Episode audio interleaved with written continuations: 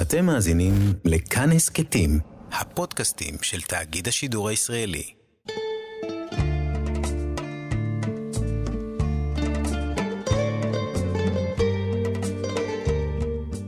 אתם מאזינים לתחנה מרכזית, סיפורה של המוזיקה הישראלית המזרחית.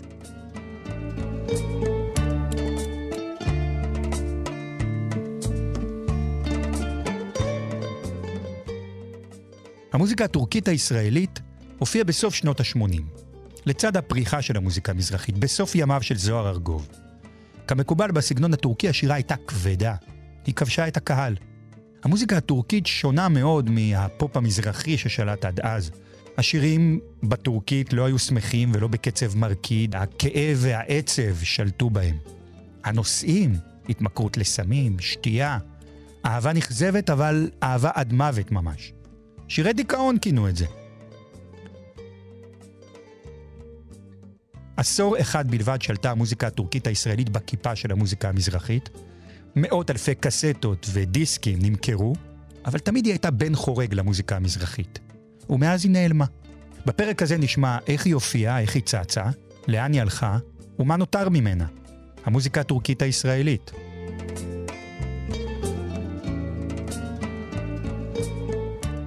עורך ראשי, ערן ליטבין. מפיקה אחראית, רות דוד אמיר. ביצוע טכני, תמיר צוברי. אני, עומר בן רובי.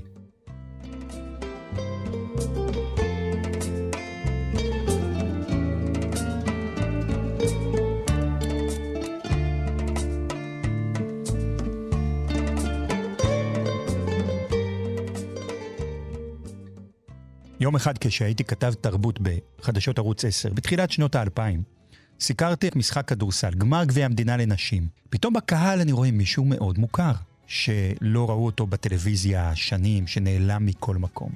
הוא היה עם כובע הקסקט כזה. באתי ואמרתי לו, אופר לוי. אז הוא אמר לי, כן, מי אדוני? אמרתי לו, אני עומר, אני פה משהו אחר, אבל מה אתה עושה? אז הוא אמר לי, אני עובד על חומרים חדשים, ואני חוזר קצת למוזיקה. אמרתי לו, אבל אתה נראה לי חילוני לגמרי, אני זוכר אותך עם חליפות וזקן ולבוש חרדי. אז הוא אמר לי, כן, זה אצלי נשאר בינתיים בלב, וככה אני נראה היום חילוני. אז אמרתי לו, ואתה חוזר לעשות מוזיקה? אז הוא אמר לי, כן. אז אמרתי לו, אז בוא נעשה עליך כתבה. כשבאתי לעשות עליו את הכתבה, הוא אמר לי, אבל אתה בטח לא מכיר שירים שלי, כי מה, באתי מהתקשורת. אמרתי לו, אתה יודע מה, בוא נשב עכשיו, נעשה אתה ואני ראש בראש. אתה תיתן שיר שלך, אני אתן שיר שלך. הוא לא ניצח אותי. על כל שיר של עצמו שהוא ידע לתת לי, אני ידעתי לתת לו עוד שיר אחד שלו. למה הוא כל כך התפלא? כי החיבור הזה לא היה קיים. אנשים שעבדו בתקשורת מבחינתו של אופר לוי, לא באמת הכירו את המוזיקה שלו. הם הכירו רק את הכל פתוח. הדואט של נומי שמר שהוא ביצע עם לאה לופטין. רק את זה. אני הכרתי. הייתי בדיוק בגיל של הקהל של אופר לוי, גיל שבע עשרה. בתקופה שבה יצאו השירים הגדולים ביותר שלו, ששמעו אותם מבחינתי בהמון מקומות, אבל לא ברדיו.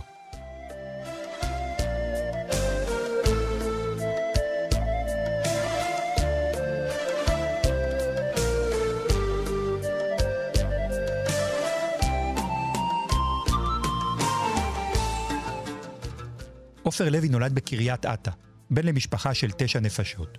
הוא החל לשיר בגיל הנעורים, ניסה להתקבל ללהקה צבאית בלא הצלחה. איך הוא לא הצליח להתקבל ללהקה צבאית? מוזר, הוא זמר ענק. הוא רצה להקליט שירים בטורקית, אבל המפיק שלו, ניסים בן חיים, חשב שכדאי יותר לבצע את השירים בעברית, והוא צדק. ב-תשע עשרה שמונים ושמונה אופר לוי מוציא לאור את הקלטת הראשונה שלו, קסטה קראו לזה אז, הקלפן. היא זכתה מיד להצלחה ענקית. אופר לוי הוא המבשר של הסגנון הטורקי במוזיקה המזרחית בישראל. תלמיד של איצי קלה ושל אלי לוזון, האב המייסד, אופר לוי. עכשיו נותרתי לבד, אין לי חברים ואישה, אין לי רכוש, רק הייאוש הממלא את כל, כל חיי.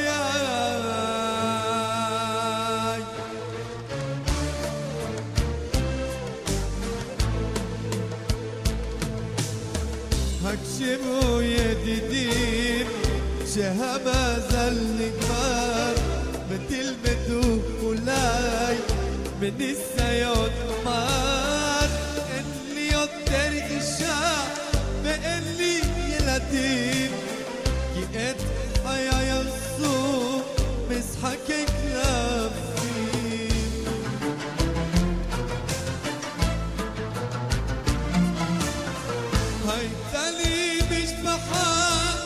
חיים יפים אבל הכל לקחו משחקי קלפים. הייתה לי משפחה וחיים יפים אבל הכל לקחו משחקי קלפים. שורונה שורונה זהו מסני למה זה השטן בא לתוך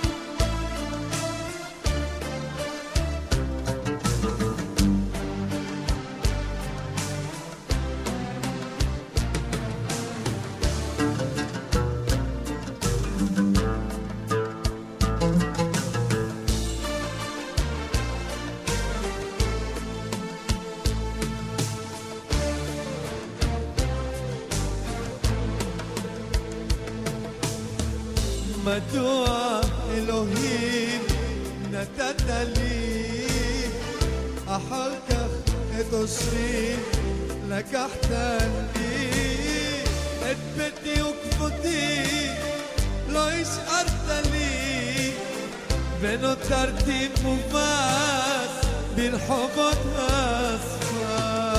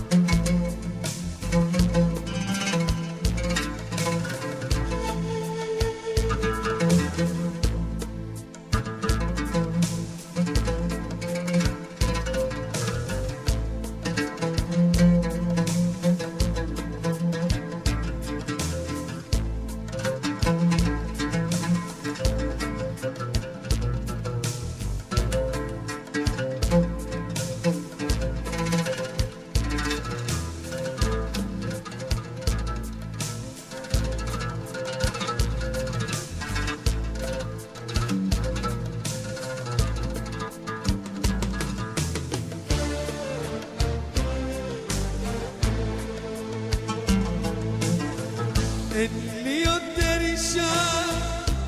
לי ילדים כי את חיי הרסו משחקי קלפים. הייתה לי משפחה וחיים יפים אבל הכל לקחו משחקי קלפים. שורונה שורונה זהו גורלי למה זה השטן גובר עליי.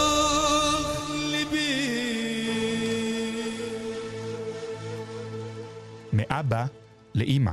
ב-אלף תשע מאות שמונים ותשע יצאה טיפת מזל, הקלטת הראשונה של הזמרת זהבה בן, אז קראו לה רק זהבה.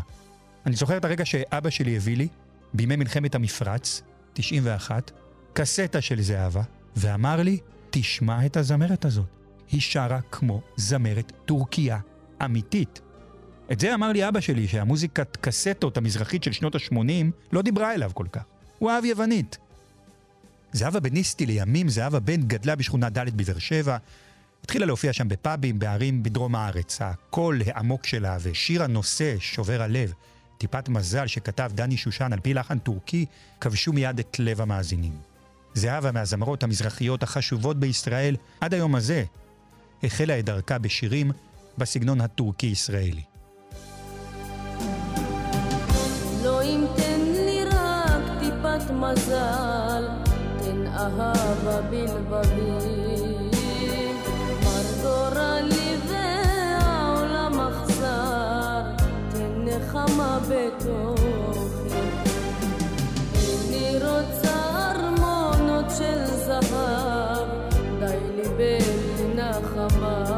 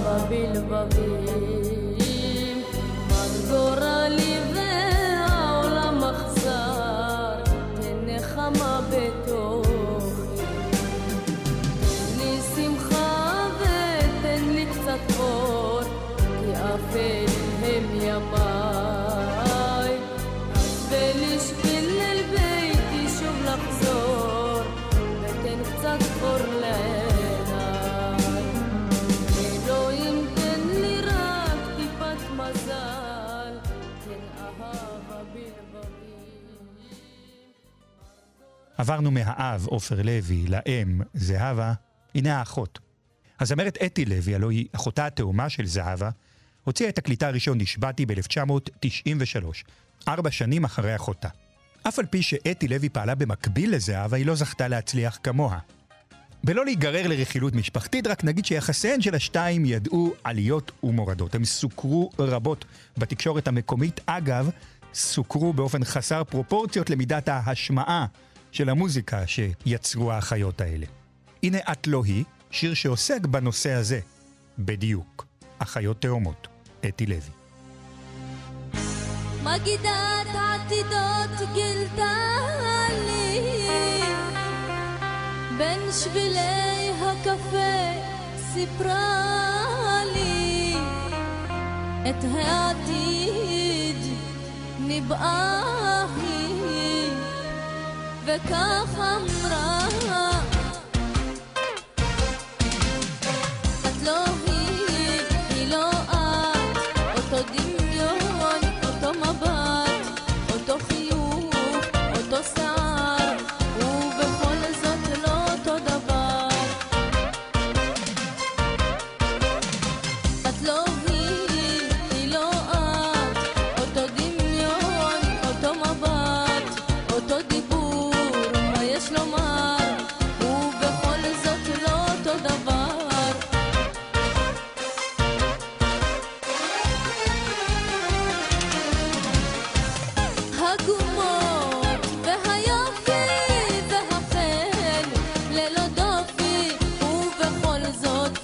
ושומע, זאת אני היטב יודע. העיניים, טיפות מים והכל, מתנת שמיים, מי שרואה, מי ששומע, זאת אני היטב יודע.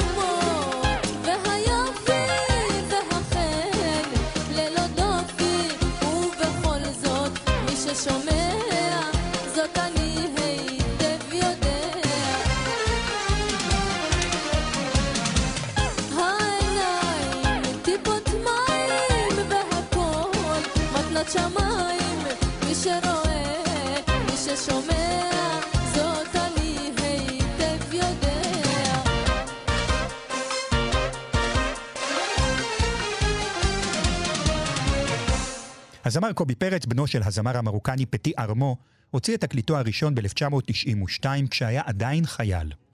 אף שהיה בן להורים ממוצא מרוקאי, כמו זהבה בן ואתי לוי, בחר קובי בסגנון הטורקי בתחילת דרכו. בחלוף השנים הוא היה לאחד מהזמרים האהובים והמצליחים במוזיקה המזרחית המקומית, והשתלב גם בהצלחה בפופ הישראלי הים תיכוני של שנות האלפיים. שירו המפורסם הראשון, שעד היום אהוב עליי ביותר מכל שיריו, הוא עד כמו אש, טורקי, אורגינלי, לא מתחנף. השיר הוא משנת אלף תשע מאות תשעים וחמש. שמש של בוקר חיממה את גופנו, מה שעבר עלינו שנינו ידענו, שמש של בוקר ואני לוחש עד כמו אש, לידך הכל מואר ומרגש, אש חום כובש מה עוד אבקש, תבקשי ולך אתן כל מה שיש, את כמו אש.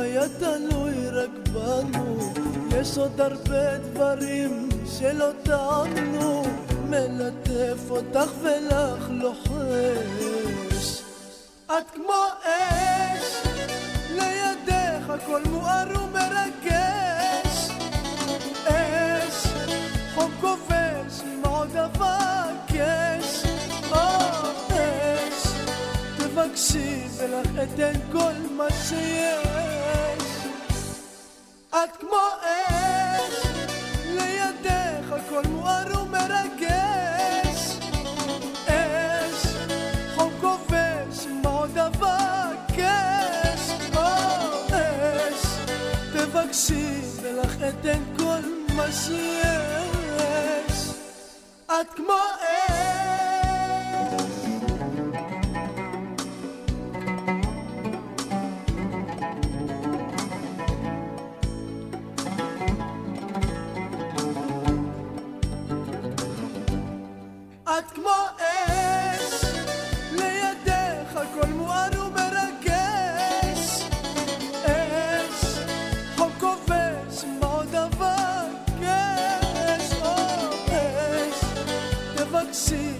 אתן כל מה שיש, את כמו אש.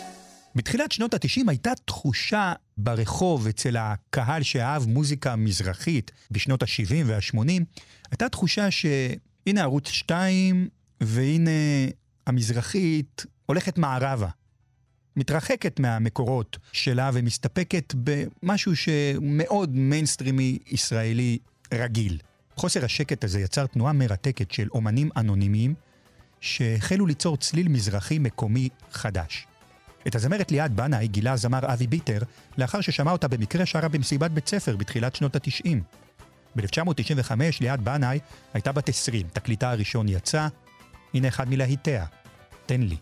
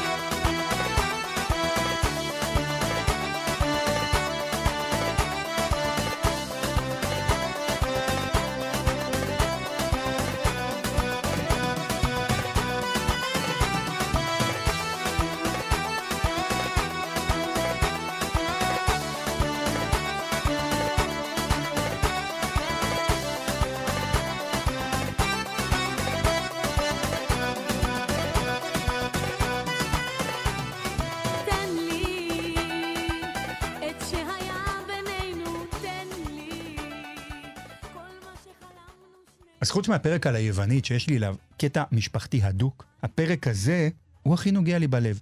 אין לכם מושג עד כמה התרגשנו, אהבנו, בכינו ושרנו את השירים האלה בספסל האחורי של האוטובוס בבית ספר אורד כפר סבא, באכסניית השלום בחופש הגדול באילת, בהופעות בגוש עשרים וארבע בראשון לציון.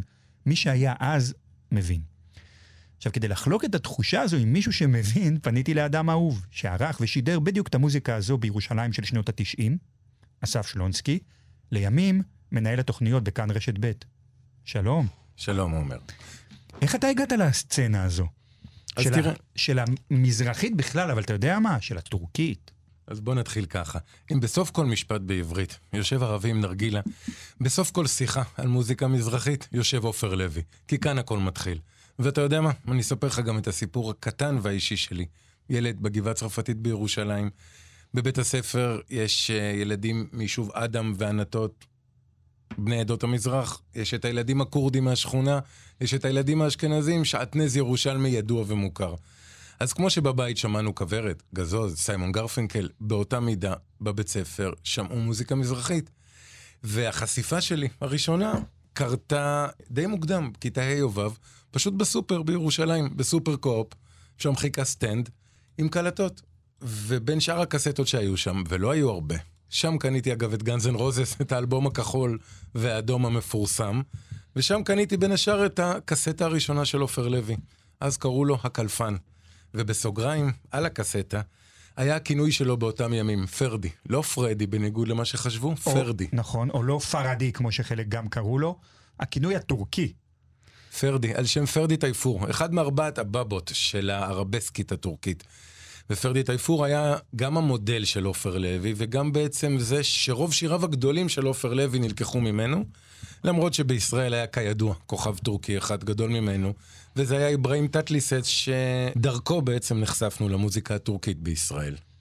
אם המזרחית של הקסטות בשנות ה-שמונים היה אנדרגראונד, הטורקית הייתה עם אימא של האנדרגראונד, זאת אומרת, חברו במוזיקה הזו ערביות, טורקיות, מזרחיות אורגינלית, ואתה יודע מה? כמעט אפס ישראליות מערבית.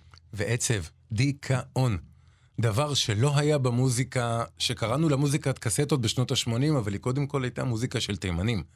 והיא הייתה הרבה יותר מרימה, וכשהיא הייתה עצובה היא דיברה על, על עצב, על תסכול, על אהבה. היא כמעט לא דיברה על קשיים של השכונות.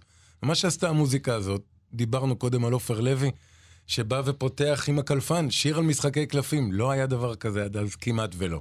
אחריו זמרים כמו משה כהן, כמו ליד בנאי, אבי ביטר כמובן. חלקם היו פחות טובים ווקלית, אבל בזכות הלחנים הטורקים, עם המילים, אפשר לקרוא לזה פשוטות, ואלו שגרמו בעצם לקרוא לז'אנר הזה, ז'אנר הבכי, בעצם היו מוזיקת הדיכאון הישראלית, אם תרצו הבלוס באמריקה, אם תרצו הרמפטיקה ביוון, בעצם לכל uh, מדינה יש את הז'אנר הזה, ואז הגיע הז'אנר הזה שלנו. גם כשזוהר ארגוב כבר עושה שיר שמתכתב עם הסגנון הזה, כמו נניח עד מתי אלוהי, אז הסגנון של השירה שם הוא באמת באופי הזה, כבד, טורקי, יווני. במה עוד היא הייתה שונה מה, מהמזרחית שקדמה לה? משהו בקהל? זה היה קהל אחר? אני יכול להתחיל רגע אפילו יותר אחורה, מאיך הגיעה הטורקית אלינו בעצם, דווקא בשנות ה-שבעים. היה זמר בשם ניקולס, שהסתובב כאן, זמר קפריסאי, אם אינני טועה. וזוהר ארגוב לקח שני שירים של ניקולס אחד לאחד. לשיר הראשון קראו איפרחו, במקור כמובן, לא של ניקולס, והוא הפך לאלינור, והשיר השני קראו לו ארקדש, שיר של אברהם תתליסס הטורקי, שזוהר עשה אותו בתור, בעבר היו זמנים, אבל לקח את הפלייבק אחד לאחד מניקולס. אז בעצם היה פה את היוונית של קזן ג'ידיס, ואת הטורקית של אברהם תתליסס. ואת הטורקית הרגועה יותר שהתחילה ניקולס, המשיך אותה מיקי גבריאלוב, ואז בעצם אה, באו שני אנשים, איצי קלה ואלי לוזון. איצי קלה עם מאמי מאמי במקור של אברהם תתליסס מהאלבום שלו מאבי מאבי. אלי לוזון עם ילדה, עם נערת החלומות, עם עוד כמה שירים שלו, והם שניהם בעצם אבות הז'אנר הטורקי בישראל. בלי שהם יודעים שהם כאלה. בלי שהם יודעים שהם כאלה, זה מה שהם אהבו, זה מה ששמעו אצלם בשכונה. כבר אז, וביתר סט בשנות ה-תשעים, הייתה הפרדה, שהיום בדיעבד אני אומר שזו הפרדה מעט uh, גזענית אפשר לקרוא לכך, הייתה הפרדה בין ז'אנר הדיכאון, הבכי, גם בקהל, לבין הז'אנר המזרחית לייט, כינוי מאוד מאוד מעצבן, שעבד בשנות ה-תשעים, כי אם מצד אחד מוזיקה מזרחית התימנית נקרא לה, אישי לוי, נתי לוי, בהמשך קצת אייל גולן גם, היה לה את הקהל שלה, קהל מבוגר יותר, קהל, כן, ברובו יותר תימני במקומות מסוימים, אז למוזיקה הטורקית היה את הקהל שלה, שהוא היה קהל יותר צעיר, יש שיגידו יותר אגרסיבי, ומקומות, אני מניח שתציינו כאן במהלך התוכניות, את גוש עשרים וארבע בראשון, את הקרטיה ברחוב שונצינו בתל אביב, את הסהרה ברעננה, מקומות שבהם היו עולים בכל ערב, חמש-שש פעמים בשבוע, שישה, שבעה, שמונה זמרים בערב אחד, כל אחד נותן את החצי שעה שלו, עם אפס אפקט למי שלא מכיר. זאת אומרת, היה פה עניין של, או שאתה בתוך זה, או שאין לך מושג שהדבר הזה קורה.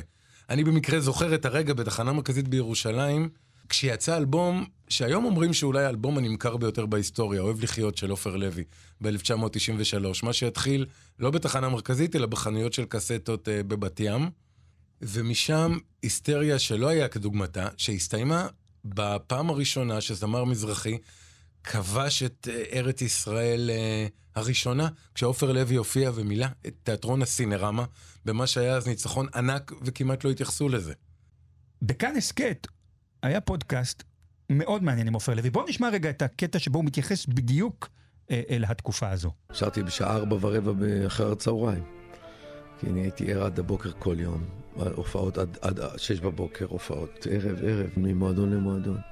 תקופה לא קלה, שרק בחור צעיר עם המון המון המון כוחות עליונים מאת השם יכול לעמוד בדבר כזה. אדם רגיל לא יכול לעמוד בזה, זה לא אנושי.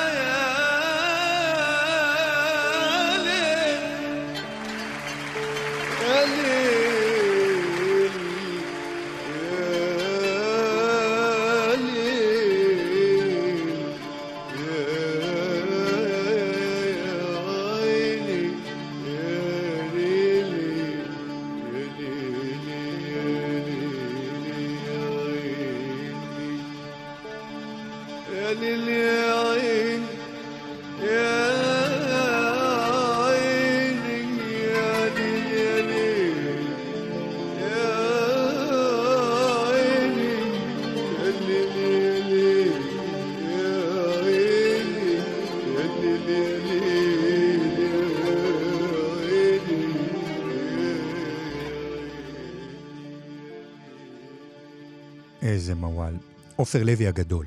נחזור אליו גם בפרק הבא, שהוא החלק השני של הפרק שלנו על הז'אנר הטורקי-ישראלי במוזיקה המזרחית, וגם אליך, אסף שלונסקי, נחזור בפרק הבא, נרחיב באותו עניין בדיוק. הנה יוסי ידן, עוד אחד מהכוכבים הגדולים ביותר של הז'אנר, נשמע אותו עם סולח, ואחר כך נספר עליו קצת. איך אני מתגעגע, את קולך אני שומע,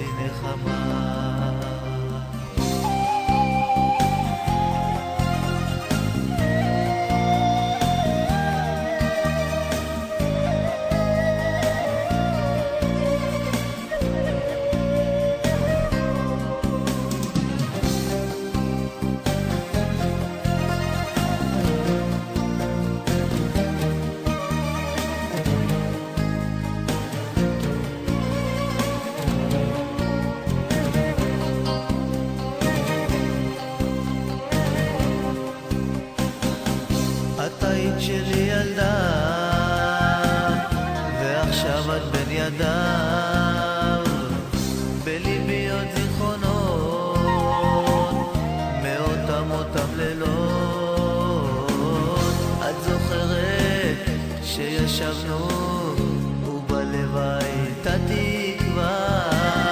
איך היום אני הבנתי שהכל איתך נגמר.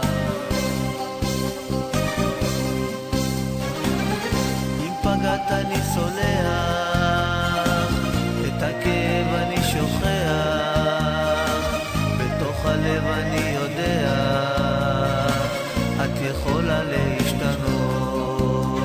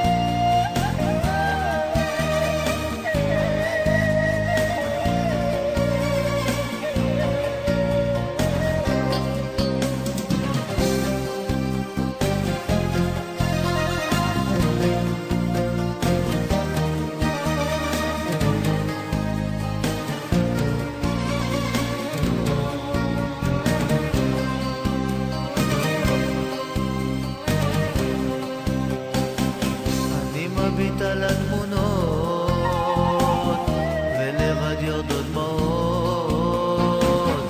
איך קשה לי לתאר שגוף אחי משחרר. אלוקים תשמור עליה אפילו שעשתה לי רע. את פניה לא שכחתי, היא בתוך הנשמה.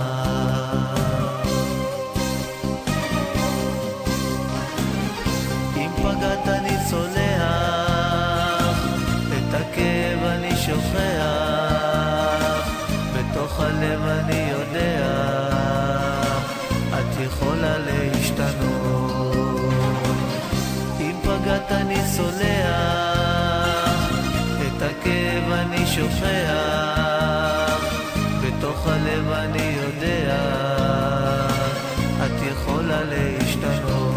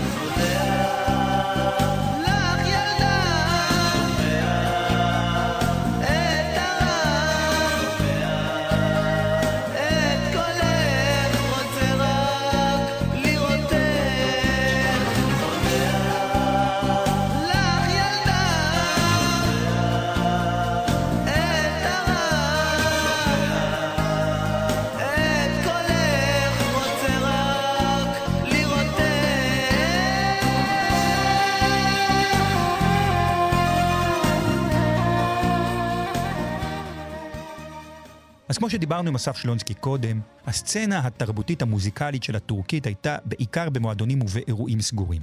כך למשל צמח הזמר יוסי ידן ששמענו אותו עכשיו עם השיר סולח. הוא התמחה בשירי דיכאון, קשיים כלכליים, אהבה נכזבת עד מוות והתמכרויות. לצד שירים מקוריים שנכתבו בסגנון הזה אפשר למצוא גם מחוות לגדולי הזמר הטורקי במוזיקה הישראלית המזרחית של שנות התשעים. השיר נדרתי נדר בביצוע של משה כהן, נדרתי נדר אלוהי, וואי וואי. אני לעולם לא אצליח לשיר כמוהם, מבוסס על שיר של אחד משלושת גדולי הזמר הטורקי, פרדי טייפור. טייפור משתייך בכתיבתו לסגנון הערבסק, הלחנים שמבוססים על לחנים ערביים קלאסיים. משה כהן הקליט את השיר ב-אלף תשע מאות תשעים ואחת, אז הוא היה בן תשע עשרה. את המוזיקה הזו שמעו הכי הרבה בבסיסים של צהל, אני יכול להעיד על זה, הייתי שם בזמן אמת. בעיקר במטבחים הצבאיים, באפסנאות, במחסני התחמושת, וגם לא מעט בשטח, אצל החבר'ה הקרביים, אלה שהגיעו מהשכונות והביאו את המוזיקה הזו איתם לצבא. אחרים שבאו ממקומות אחרים לא הכירו את זה בכלל. יהיה טוב תמיד אומרים, כל האנשים שנפגשים, בכל פינה, בכל רחוב, לחיי עוד לא מצאתי יהיה טוב מתי יהיה, מחפש אותו ולא רואה,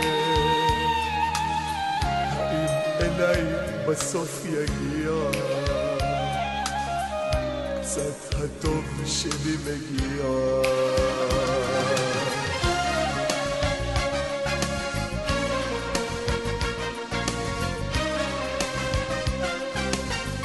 נדרתי נדר אלוהי, לך נשבעתי בחיי, טעויות עשיתי אני אסלח, לחיי קצת טוב תשלח. נדרתי נדר אלוהי, לך נשבעתי בחיי, טעויות עשיתי אני אסלח, לחיי קצת טוב תשלח.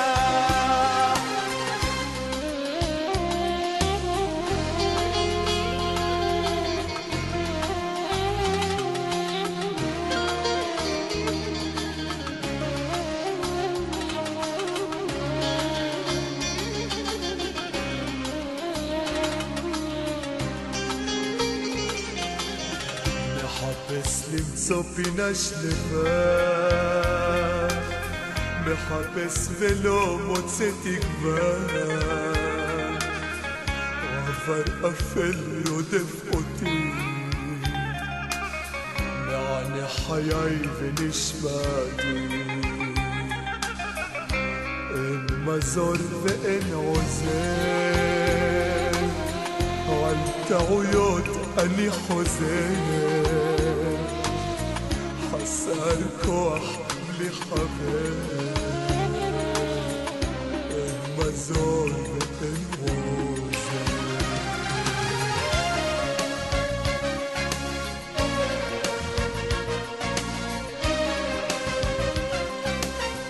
נדרתי נדר אלוהי, לך נשבעתי בחיי, טעויות עשיתי אני סתם, לחיי קצת טוב תסלח. נדרתי נדר אלוהי, לך נשבעתי בחיי, טעויות עשיתי אני סלח, לחיי קצת טוב תסלח.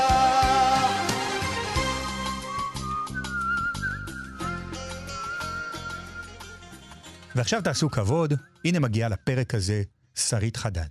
היא עוד איתנו, להרבה שנים קדימה. בעזרת השם, זמרת מצליחה, מוכשרת, מצוינת, אהובה, מוערכת מאוד, חוצת מגזרים וקהל במוזיקה הישראלית. היא עצמה התחילה בז'אנר הטורקי-ישראלי. היא לא טורקיה, היא הייתה בת לעולים מרפובליקת דגסטן שברוסיה, קווקזית, קוראים לזה ככה בישראלית עממית. חדד הוציאה את אלבומה הראשון ניצוץ החיים ב-אלף תשע מאות תשעים וחמש כשהיא רק בת שבע עשרה. האלבום היה ללהיט מיד אצל אוהבי הז'אנר הטורקי. שנתיים לאחר הפריצה הגדולה שלה, זיהה אותה קובי עוז, סולן להקת טיפקס. טיפקס הייתה בשיא ההצלחה שלה בפופ הישראלי באותן שנים. שרית חדד זכתה בזכות טיפקס לקהל חדש ועצום, היא הגדילה והכפילה את קהל המועדונים שהכיר אותה עד אז. כיום, שרית חדד היא הזמרת המזרחית הפופולרית ביותר אולי בישראל, שתחילת דרכה הגיעה מלב סצנת הטורקית. הנה בו, מתוך ניצוץ החיים, אלבום הבכורה שלה. הלב פתוח, מוכן לבועפך, חלום פתוח, השארתי לקראתך, הלב פתוח, מה קורה איתך? מחר יהיה מאוחר.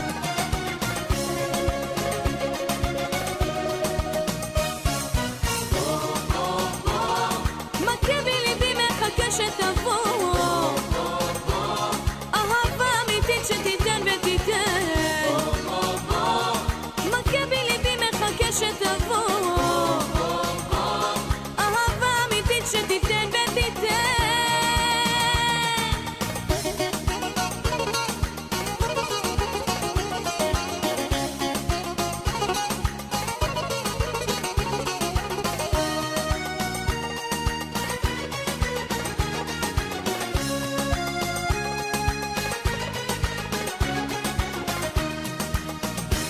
שקט הלילה, זרוע כוכבים ברוח עם שטיח עננים, שקט הלילה ובתוך התפדים לא הבנתי את החיים.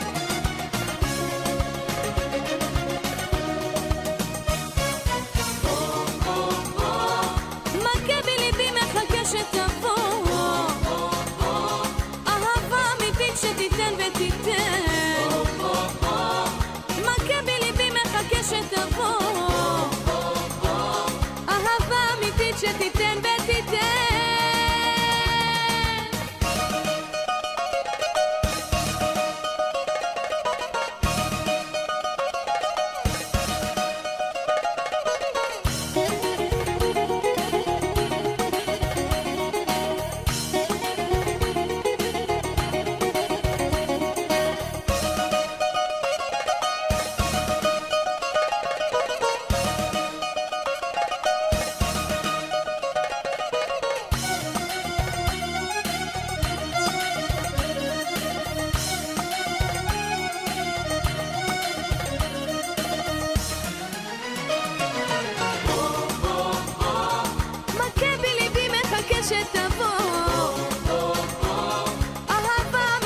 שתיתן ותיתן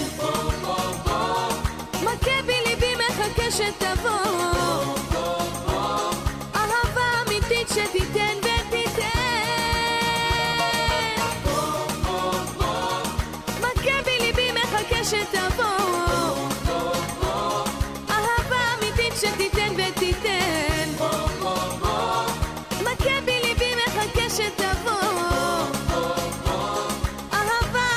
שתיתן ותיתן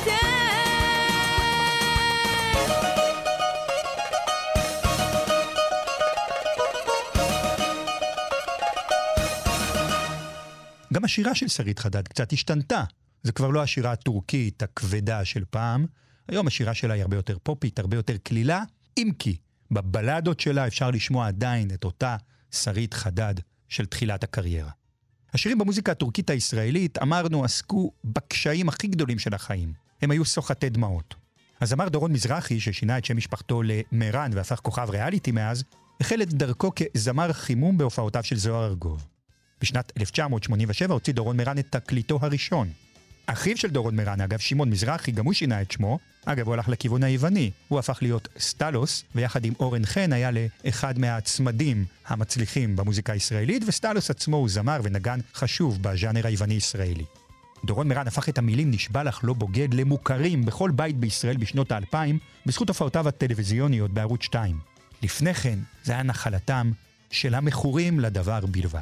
אלה שהכירו את הז'אנר הטורקי, וזו הייתה המוזיקה שלהם.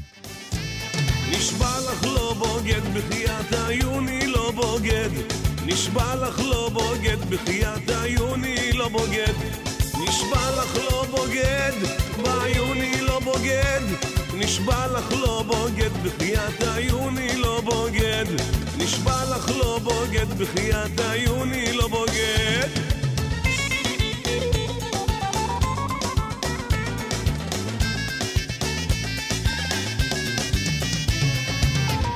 ביום לא ממהר, חוסר בזמן לא מאחר, בלילות אני עובד, את הראש לא מאבד, נשבע לך לא בוגד, בחיית היוני לא בוגד, נשבע לך לא בוגד, בחיית היוני לא בוגד.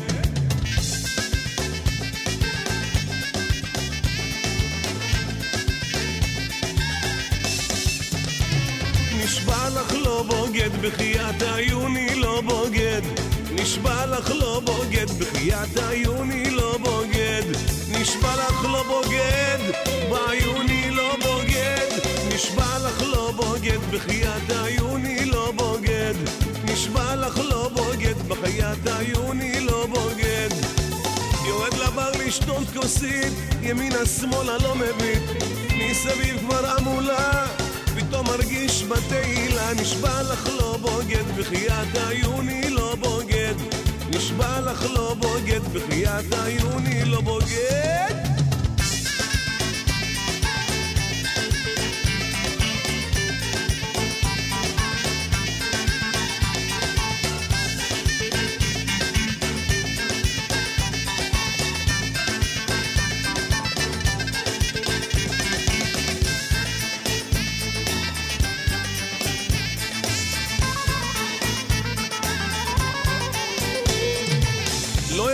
ולא אשתה, בטעות גם לא אשתה כולם כולם בי מקנים, ועליי הם מרחלים נשבע לך לא בוגד, ביוני לא בוגד נשבע לך לא בוגד, בחיית היוני לא בוגד נשבע לך לא בוגד, בחיית היוני לא בוגד נשבע לך לא בוגד, בחיית היונק לא בוגד נשבע לך לא בוגד, בחיית היוני לא בוגד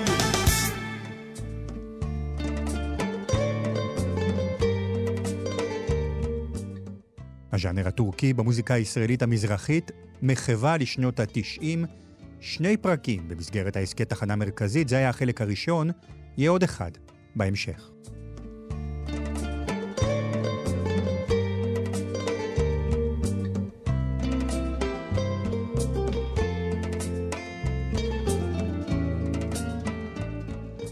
זה היה פרק נוסף של תחנה מרכזית. סיפורה של המוזיקה הישראלית המזרחית. המשך יבוא בפרק הבא.